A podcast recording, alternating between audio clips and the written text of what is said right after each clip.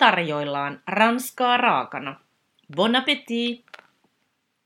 Minä olen Johanna Isosävi, ranskan kielen dosentti ja filosofian tohtori. Vien sinut matkalle ranskan kieleen ja kulttuuriin. Allez, c'est parti!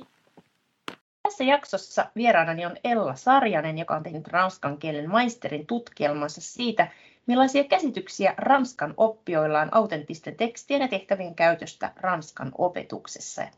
Ja tutkielman ranskan kielen nimi on Les textes et les activités authentiques dans l'enseignement de français langue étrangère, un aperçu des opinions des élèves.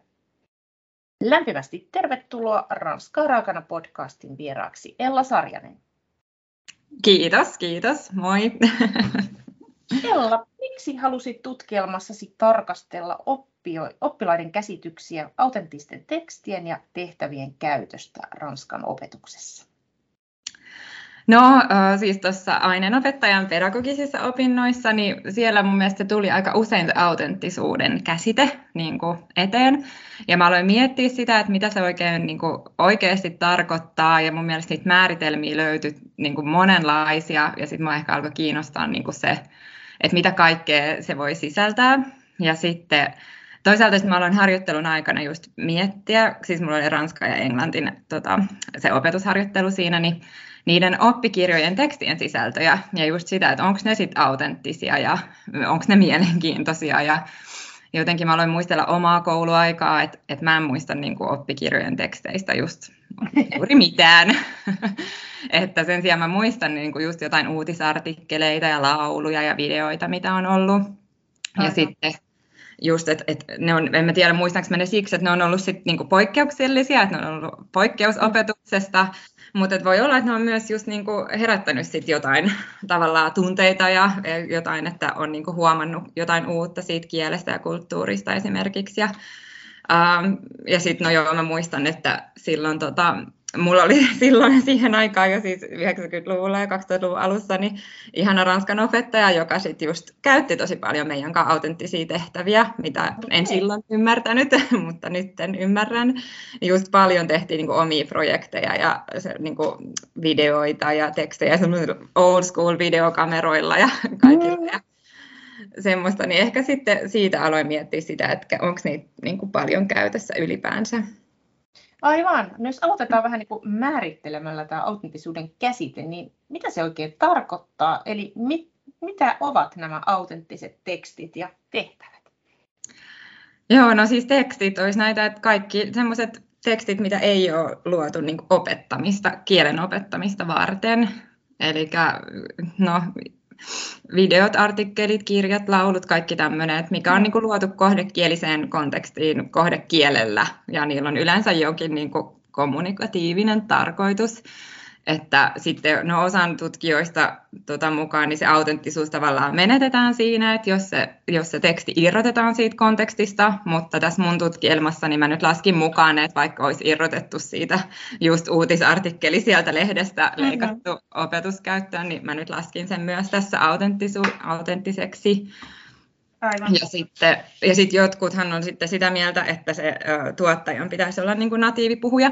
Mutta mä en, mun mielestä se on ehkä vähän jotenkin vanhanaikainen tapa ajatella, koska varsinkin just tällaiset valtavat kielet, niin kuin ranska ja englanti tai muut, niin on se aika vaikea määritellä nykypäivänä natiivipuhuja. Että onko vaikka toinen vanhempi, jos on puhunut ranskaa, niin onko natiivipuhuja, tai jos on asunut kauan pois maasta tai kauan siellä maassa. Että siinä on niin kuin semmoisia vaikeuksia mun mielestä.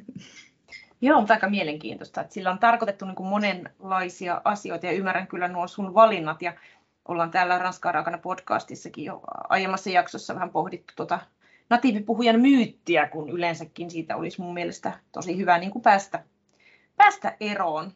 Niin, totta. Ja sitten mun mielestä sekin on ihan hauska yksityiskohta, mikä tuli jossain näistä lähteistä esiin, niin kuin tavallaan, että silloin aikanaan niin kaikki opetustekstit on ollut autenttisia, mutta sitten kun tavallaan on tullut, että kielten opetus onkin yleistynyt, niin sitten on alettu tuottaa niin kuin oppikirjoja, mihin on sitten tehty pedagogisia tekstejä. Niin tavallaan se on hauskaa, että se on niin kuin tavallaan ennen ollut se normi ja sitten tavallaan löydetty uudestaan jotenkin. Tai vaikka onhan ne varmasti ollut siinä rinnalla koko ajan jossain määrin kyllä, mutta joo. Ai niin, tehtävät. Niin, tehtävät, joo. Niin, autenttisesti tehtävät. No, tämä tuli sieltä itse asiassa tuosta vuoden 2014 OPSista, että kun siellä mainitaan tämä autenttiset tehtävät, niin että tavallaan että pystyy tuottamaan sellaiset, että pystyy tuottamaan kieltä itse ja on niin kuin mahdollisuus jotenkin ilmaista itseään ja reagoida esimerkiksi tekstiin. Ja se, että on mahdollisuus vaikuttaa aiheisiin ja sisältöihin, niin kuin että se olisi merkityksellistä oppilaalle, niin tavallaan se oli se tehtävän määrittely, mikä mulla oli käytössä. Joo, tosi mielenkiintoista. No, minkä vuoksi nämä autenttiset materiaalit ovat hyödyllisiä vieraankielten opetuksessa? Mitä me tiedämme asiasta aikaisemman tutkimuksen perusteella?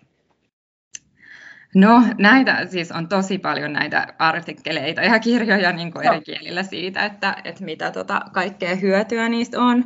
Mutta toki siis ne antaa silleen realistisen kuvan kielestä, kun oppikirjojen kieli on usein aika sellaista tiettyä huoliteltua sellaista standardikieltä, mihin sitten on ehkä suoraan sanottuna vaikeaa niin kuin kiinnittyä tai identifioitua, varsinkin nuorena opiskelijana.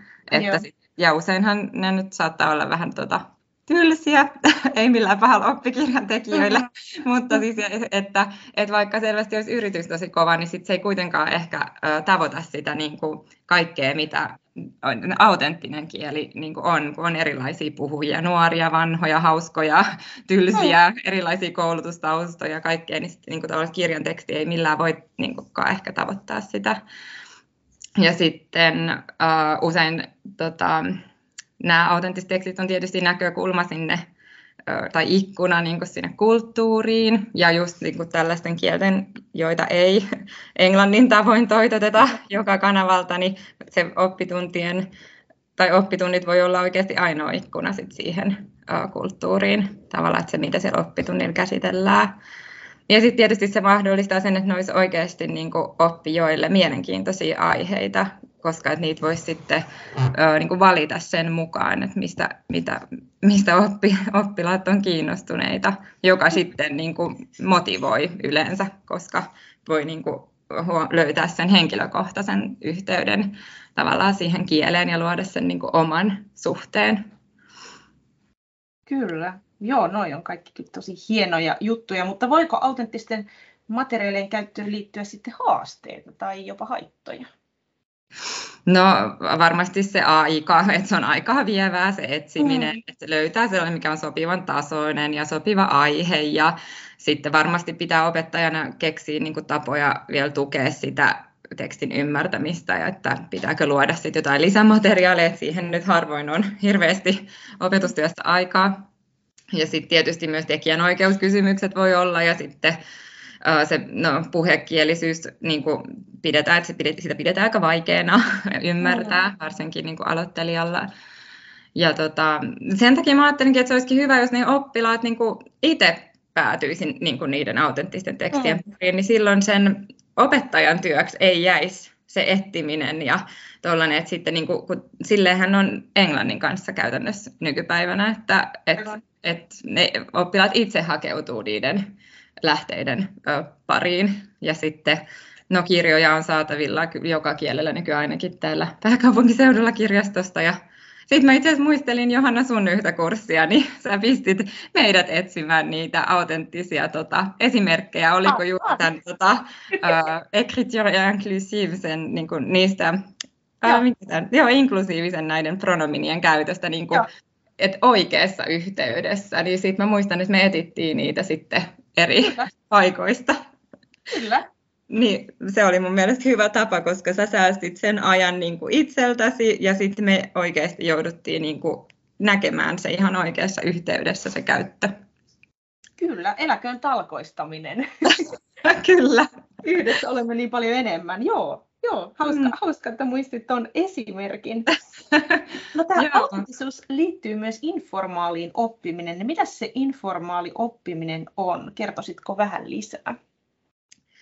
No tavallaan just sitä kaikkea muuta oppimista kuin mikä on ajateltu, että nyt alan opiskelemaan kieltä, mutta just vaikka niin kuin englanti nykypäivänä, niin sitähän nyt oppii väkisinkin, kun jos avaa internetin tai television tai radion tai niin joka paikastahan se kuuluu, niin tavallaan että ja ne informaalin oppimisen kanavat niin on lähes aina vai onko ehkä aina autenttisia tekstejä, että ja ne mahdollistaa silleen sen oman kiinnostuksen toteutumisen ja sitten nämä niinku tavallaan identifioitumisen ehkä siihen omaan mieltymykseen vaikka erilaisiin alakulttuureihin.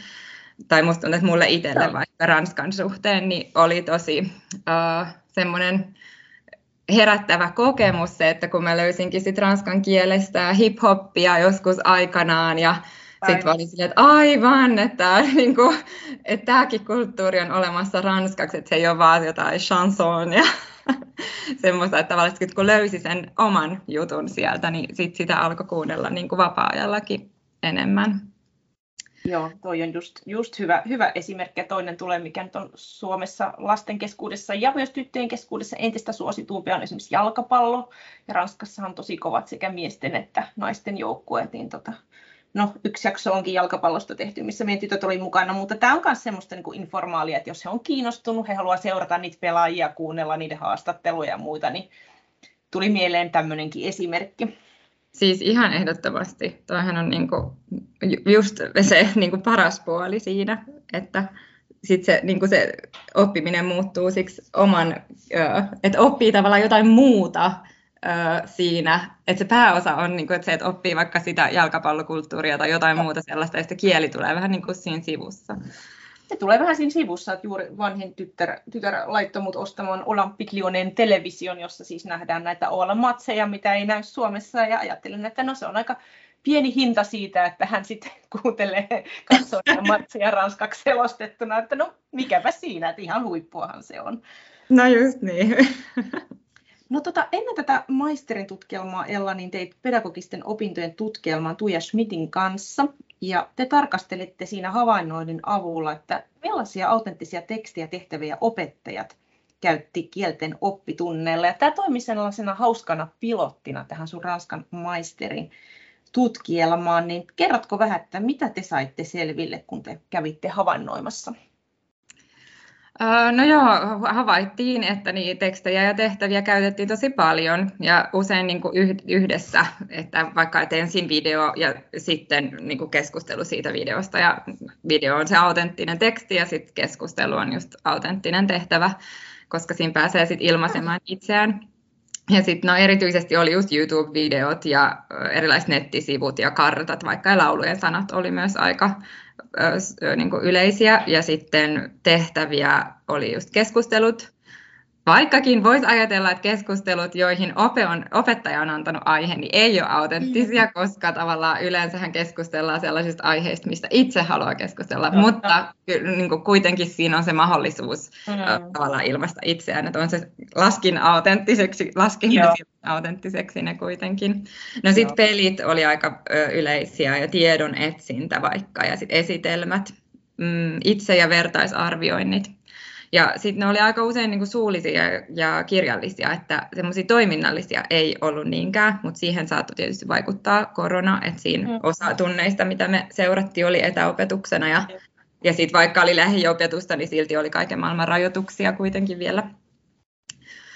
Mutta sitten ne vaikutusmahdollisuudet oli niinku aika harvinaisia, että tosi vähän oppilaat pysty vaikuttaa niillä tunneilla, mitä seurattiin niin kuin sisältöihin. Ja, ja sitten semmoinen huomattiin vielä, että lukiossa oli niin kuin näitä tekstejä ja tehtäviä käytössä enempi kuin yläkoulussa. Ja sitten muissa kielissä kuin englannissa niin oli myös jotenkin vähän useammin käytössä. Että me miettii, että johtuuko just siitä, että tavallaan ne oppitunnit on se ainoa ikkuna siihen kulttuuriin muissa kielissä, niin sitten opettajat käyttääkin niitä sitten autenttisia tekstejä enempi siellä. Joo, aika kiinnostavaa. No sitten tätä maisterin tutkielmaasi varten tosiaan teit näitä kyselykaavakkeita ja sitten kyselit niitä oppijoilta vastauksia ja sait 60 vastausta, mikä oli tosi hyvin, ja suurin osa näistä tuli yläasteella ranskaa opiskelijoilta, eli 50, ja 10 vastaajaa opiskeli ranskaa sitten lukiossa. Jos vähän puhutaan siitä, millainen yleiskuva näiden vastausten perusteella tuli oppijoiden käsityksistä, autenttisuudesta, millaiset autenttiset aktiviteetit olivat eniten jääneet oppilaiden mieleen ja miten he kertoivat mieluiten oppivansa ranskaa? No joo, yleisesti oli tosi pidettyjä ja hyödyllisiä niin oppilaiden mielestä tai kaikkien vastaajien mielestä. Se oli ihan lähes yksimielisesti niin positiivista. Ja siitä tekstien vaikeudesta, mitä usein ajatellaan, että sen takia niitä autenttisia tekstejä ei välttämättä käytetä, niin siinä oppilaat tai vastaajat sanoo, että eivät koe niin kuin liian vaikeina. Toki osa koki vaikeina, mutta suurin osa ei. Että sehän voisi kertoa siitä, että opettajat on osannut valita just sopivan tasoisia tai sitten just muokannut tehtäviä sellaisiksi, että vaikka olisi vaikea teksti, niin voi silti olla niin kuin sit helpotettu tehtävä. Et ei tarvitse ymmärtää sanasta sanaan kaikkea. Että se oli niin kuin kans kiva huomata. Ja sitten kun mä kysyin, että minkälaisia tehtäviä muistetaan Ranskan tunneilta, niin ne oli just kaikki autenttisia, eli oli paljon leikkejä ja pelejä. Sitten oli niin kuin tämmöistä kirjoittamista ja sitten musiikkiin liittyviä tehtäviä ja esitelmiä. Ja niitä pidettiin myös hyödyllisinä. Mutta usein niin kuin, niistä tykättiin enempi kuin, että sitä, tavallaan sitä hyötyä ei tavallaan nähty samalla tavalla kuin sitä, että se oli kivaa. Että tavallaan se oli kivaa, mutta ei välttämättä niin hyödyllistä. Ja sitten niin kuin, vastauksissa näkyy semmoinen ajatus, että se oma työskentely ja niin kuin, vaivan näkö ja sitten myös opettajan niin kuin, laatu oli niin kuin tosi tärkeitä oppimisessa, et mikä oli sinänsä niin kuin ristiriidassa sit jotenkin sen kanssa, että kuitenkin informaalin oppimisen just tapoja, niin kuin vaikka elokuvia, musiikkia, kirjoja, YouTube ja kaikki tästä sosiaaliset mediat, niitä pidettiin niin kuin kivoina oppimisen tapoina, mutta niitä ei nähty silleen hyödyllisenä. Niin mä just mietin, tässä oli mun mielestä tosi mielenkiintoinen se, että sitä ei niin kuin nähdä sit sellaisena oikeana oppimisena sitä informaalia altistumista. Joo, että ollaanko me opetettu nämä oppilaatkin jotenkin semmoiseen oppikirjakeskeiseen, että se on sitten kunnollista, kun oppikirja avataan jotenkin, että onko heidänkin sitten käsitykset vielä vähän niin kuin... Niin, se oli mielenkiintoinen havainto mun mielestä. Jos on liian hauskaa ikään kuin, niin siitä ei voi olla kauhean niin opettaa. Aivan, kyllä. Mutta siis kyllähän mainitsivat ne hyödyllisinä myös just kaikki ryhmätyöt ja kiinnostavat aiheet ja keskustelut ja semmoiset. Joo, mutta kyllä sieltä niin painottu ehkä se on vaivan näkö ja opettaja kuitenkin. Niin, se on aika mielenkiintoista. Kun mietitään kuitenkin, että miten pieni lapsi, vauva alkaa siinä oppimaan sitä kieltä, niin tavallaan sehän imee sen vaan niin kuin ilmaiseksi siitä ympäristöstä. Että joo, just pitäisi se. Vielä vähän puhua enemmän tästä ylipäänsä kielen oppimisesta, että, koska onhan näitä teorioita, joiden mukaan tavallaan pelkkä input riittää, eli kun kuulet sitä kieltä ikään kuin tarpeeksi, niin eikä puhuta lasten tai niin kuin pienten lasten, vaan ylipäänsä niin kuin että vieraan kielen oppijatkin voivat oppia vaan sillä lailla, että tarpeeksi tulee ympäristöstä niin kuin syötettä. Kyllä, ja sitten se on mun kokemus just, vaikka just Pohjois-Afrikan maissa musta tuntuu, että on tosi usein niin, että vaikka ei olisi hirveästi nähnyt vaivaa esimerkiksi ranskan opiskeluun, niin sit sitä osaa ja ymmärtää silti, koska sitä vaan on kuullut telkkarista ja musiikissa ja muualla, niin kuin, vaikka ei kotona muuten sitä olisi ehkä puhuttukaan. Joo. Kyllähän tähän kielen oppimiseen, niin vieraiden kielten oppimiseen liittyy kaikenlaisia myyttejä murrettavaksi, että kun menet kouluun, niin voit itsekin vaikuttaa siihen, että näihin käsityksiin. Joo, kyllä. No, mutta kyselykaavakkeessa kysyt myös oppilaiden asenteista ja motivaatiosta ranskan opiskelua kohtaan, niin mitäs ne vastaukset osoittivat?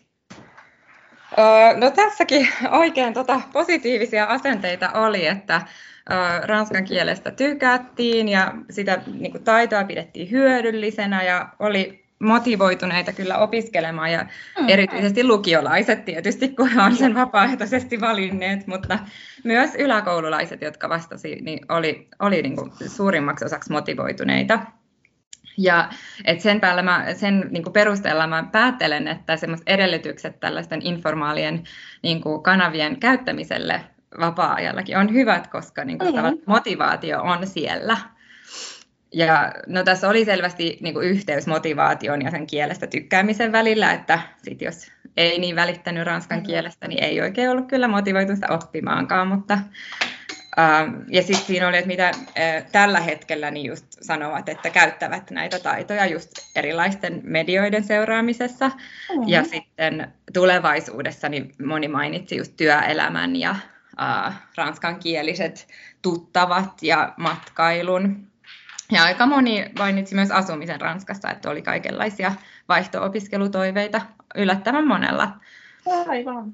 Ja hauskaa oli mun mielestä se, että oli myös vastauksia, jossa sanottiin, että käyttää ranskan taitoja siihen, että vähän niin kuin ylpeilee ja esittelee taitoja. Joo. Se onkin, mun mielestä se kertoo kyllä semmoisesta asenteesta tavallaan vielä sitä kohtaan, että sitä pidetään niin kuin hienona, että osaa jotain muutakin kieltä kuin englantia. Joo, kaikki ei osaa. Aika hauska. Vähän sivuttiin jo näitä preferenssejä, mutta mitkä oli näitä autenttisista teksteistä ja tehtävistä näiden koululaisten suosikkeja ja mistä taas ne ei tykännyt yhtä paljon? No musiikki, leikit ja pelit, ne oli ne ykköset ja sitten myös keskustelut ja sitten kirjoittaminen ja mulle yllättävä oli siis lukeminen eli niin kuin kirjat ja sarjakuvat, koska mun mielestä sitä on hyödynnetty ainakin mun kouluaikoina ja sitten sen verran mitä on tässä ehtinyt seurata, niin aika vähän, että varsinkin yläkoulussa niin kuin mun mielestä hyvin vähän on silleen, että lukisi vaikka kokonaisen jonkun sarjakuvateoksen tai kirjan tai noin, että se oli mun mielestä mielenkiintoista, että siitä kyllä vastaajat piti ihan niin kuin iästä riippumatta. Joo.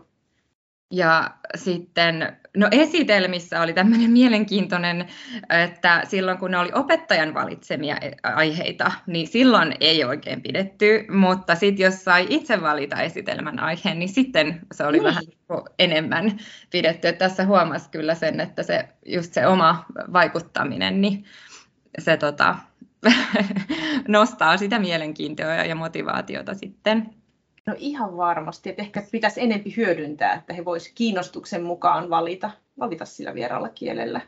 Ja voisi ehkä löytyäkin niitä juttuja, mitä ehkä sit haluaa seurata, jotain mediaa seurata tai muuta, mistä sitten seuraisi tätä informaalia oppimista myös. Niin, sitä niin kuin toivoisi ainakin. Mutta sitten niitä, mitä ei niin pidetty, niin niitä oli sitten nämä niinku tämmöiset toiminnalliset liikkumista vaativat tehtävät. Ja tämä oli silleen yllättävä, koska mä oon lukenut aiempia tutkimuksia, missä oli todettu, että ne on yleensä pidettyjä. Ei kylläkään just kielten opetukseen liittyviä tutkimuksia, mutta yleisesti opetuksessa niin on niinku tutkittu, että ne on pidettyjä. Mutta mä mietin, että ehkä tähän vaikuttaa just tämä tottuminen ja sitten ikä, koska niinku, alakoulussa ehkä onkin enemmän totuttu siihen. Mutta että varsinkin lukiossa, kun kuitenkin kirjoituksiin tähdätään, niin ehkä ne semmoiset liikunnalliset tehtävät sitten tuntuu jotenkin turhemmilta. Niin, yläasteella voi sitten, kun monet on jo niin noloja asioita, niin mä mietin vaan, että onko nämä sitten, jos kovin ruvetaan siellä hyppimään, niin onko se sitten noloa jo näiden mielestä. Että... Niin, siinä voi olla tuommoista ja sitten just, että olen tottumista aika paljon, että vaikka aluksikin niin kuin, ei olisi noloa ja noin, mutta että jos se olisi niin kuin sellainen toimintatapa, niin ehkä siihen sitten. Ehdottomasti, ja kyllähän niin kuin kaikki tiedetään, miten istuminen on niin kuin vaarallista, että se on niin kuin monellakin tapaa hyvä ottaa sitä toiminnallisuutta enemmän myös opetukseen. No entäs ne kuuluisat oppikirjan tekstit sitten, miten koulaiset suhtautuivat niihin? No... Eivät niin pitäneet hirveän kiinnostavina. Et lukiolaiset oli niin kuin, he kokivat kiinnostavampina, että onko aiheet sitten ollut oppikirjoissa sellaisia lukiolaisille sopivampia. Ja sitten kirjan tehtävät niin oli, niin kuin nähtiin oikein hyödyllisinä. Et mä mietin, että se on varmaan kanssa semmoinen tietysti, että ne on semmoisia turvallisia ja tuttuja Ja sitten tietysti jos kokeessa kysytään semmoisia kirjan tehtävän tyyppisiä tehtäviä, niin totta kai niitä sitten kannattaakin harjoitella. Että... Ja työkokeet sitten niin, sekin voi vaikuttaa. Niin, kyllä, kyllä. Niinpä. No oliko Ranskaa opiskelevilla koululaisilla mahdollisuus vaikuttaa sisältöihin ja materiaaleihin? Mitä he itse vastasivat? Ei kovin paljon. Että heidän kokemus oli se, että eivät hirveästi, ja sitten kun mä kysyin, että millä tavalla haluaisivat vaikuttaa, niin puolet ei osannut vastata, että miten haluaisi vaikuttaa, ja moni myös vastasi, että ei halua ollenkaan vaikuttaa.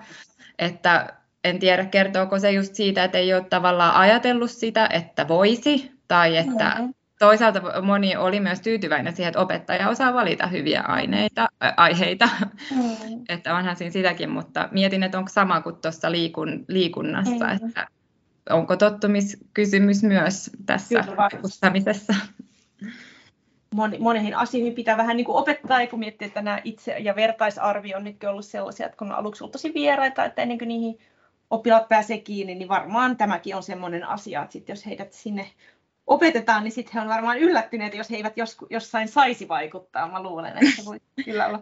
Niin, se kääntyisikin niin päin. Se on totta. Niin, ja siis toisaalta tässähän voi olla myös se, että oppilaat tai nämä vastaajat on voinut unohtaa kaikki ne tilaisuudet, mitä heille on tarjottu. Että mulla on ainakin eskariopena ollut myös se kokemus, että kun vuoden lopussa ollaan oppilaiden kanssa katsottu, että no mitäs, ollaanko me tehty kaikki asiat, mitä me silloin syksyllä suunniteltiin, niin oppilaat on joskus silleen, että ei me olla sitä tehty, ja sitten mä oon, että no ollaan kyllä.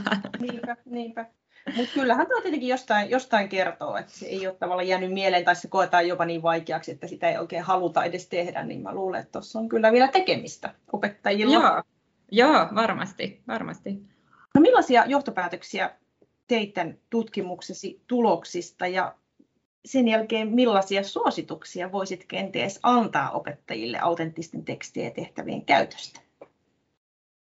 No johtopäätöksistä, no tavallaan otanta oli kuitenkin aika pieni, ja sitten nämä oppijoiden kokemukset, ei sinänsä mitään suurellisia johtopäätöksiä, mutta ehkä sen ainakin, että just tätä tällaista informaalin oppimisen ja just musiikin ja pelien ja tämmöisten niin kuin hyödyllisyyttä ei välttämättä tavallaan niin kuin ymmärretä, eikä välttämättä sen niin kuin hyödyllisyyttä oppimisen kannalta osata sille arvioida, koska ihan jo se, että kuinka paljon vaikuttaa vaikka se, että tunneilla on mukava ja rento ilmapiiri, niin vaikuttaa positiivisesti siihen oppimiseen, vaikka niin kuin ihan vaan sen jälkeen tehtäisiin kirjan tehtäviä, niin se, että se tunnelma on niin kuin hyvä, niin se kuitenkin tehostaa sitä oppimista tavallaan, että ei välttämättä osaa ne vastaajat myöskään sit tavallaan arvioida sitä.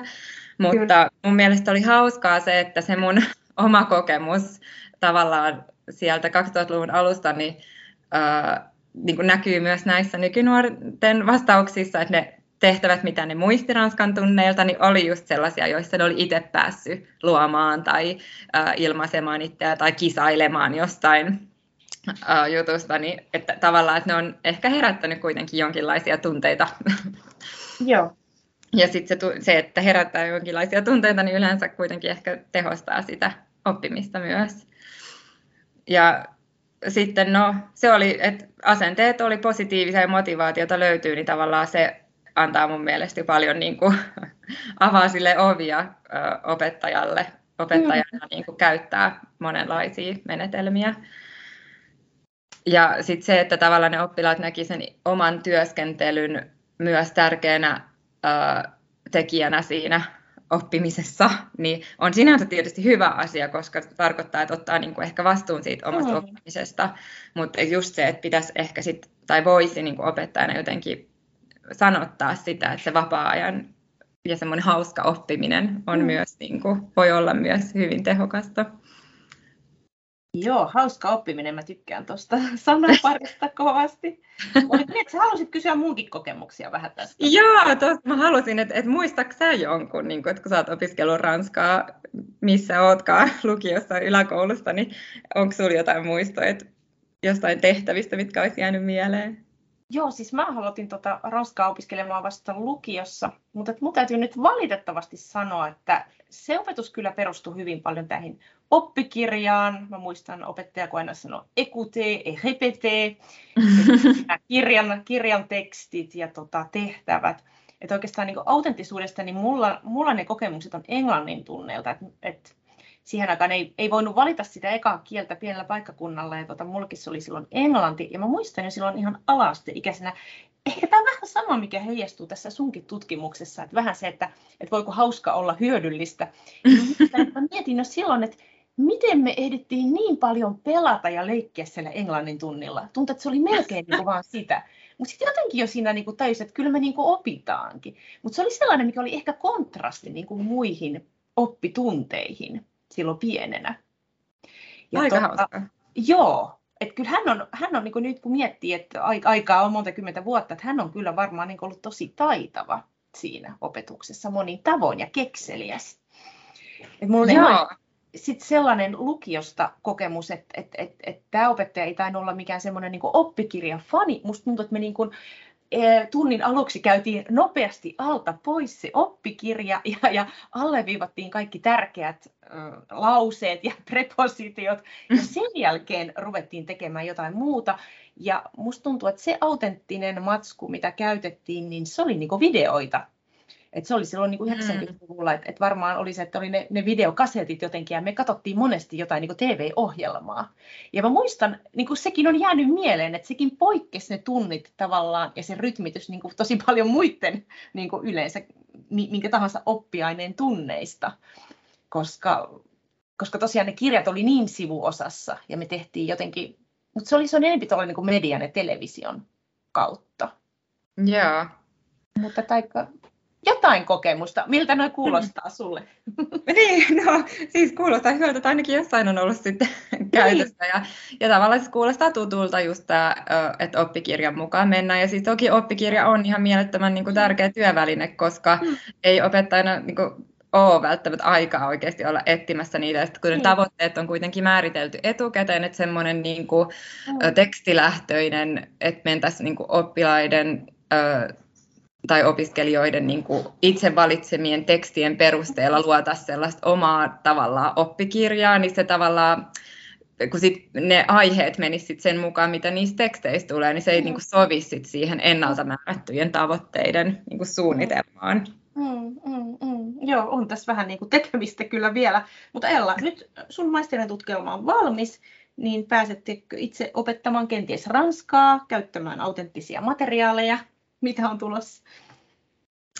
Joo, no valitettavasti en pääse opettaa ranskaa, mutta autenttisia materiaaleja kyllä pääsen käyttämään, että englanniksi vaan ja noiden alkuopetusikäisten lasten kanssa, että siellähän nämä onkin yleensä niin kuin jatkuvasti käytössä, mikä muuten olikin juuri yksi niistä syistä myös, miksi kiinnostuin tästä tavallaan, että kun tuntuu, että aikuisten ja lasten kanssa niin on usein just hirveästi autenttisia materiaaleja ja tekstejä, että sitten se yläkouluvaihe on tavallaan just semmoinen jännä välivaihe siinä, että siinä mennään sitten oppikirjan kanssa, mutta joo, aion kyllä käyttää oikein paljon ja tekstejä ja tehtäviä ja toivon, että pääsen edes jotain kielimaistiaisia tai suihkutuksia niin vetämään ranskaksi myös. Se olisi tosi hyvä ja hyvä tavoite.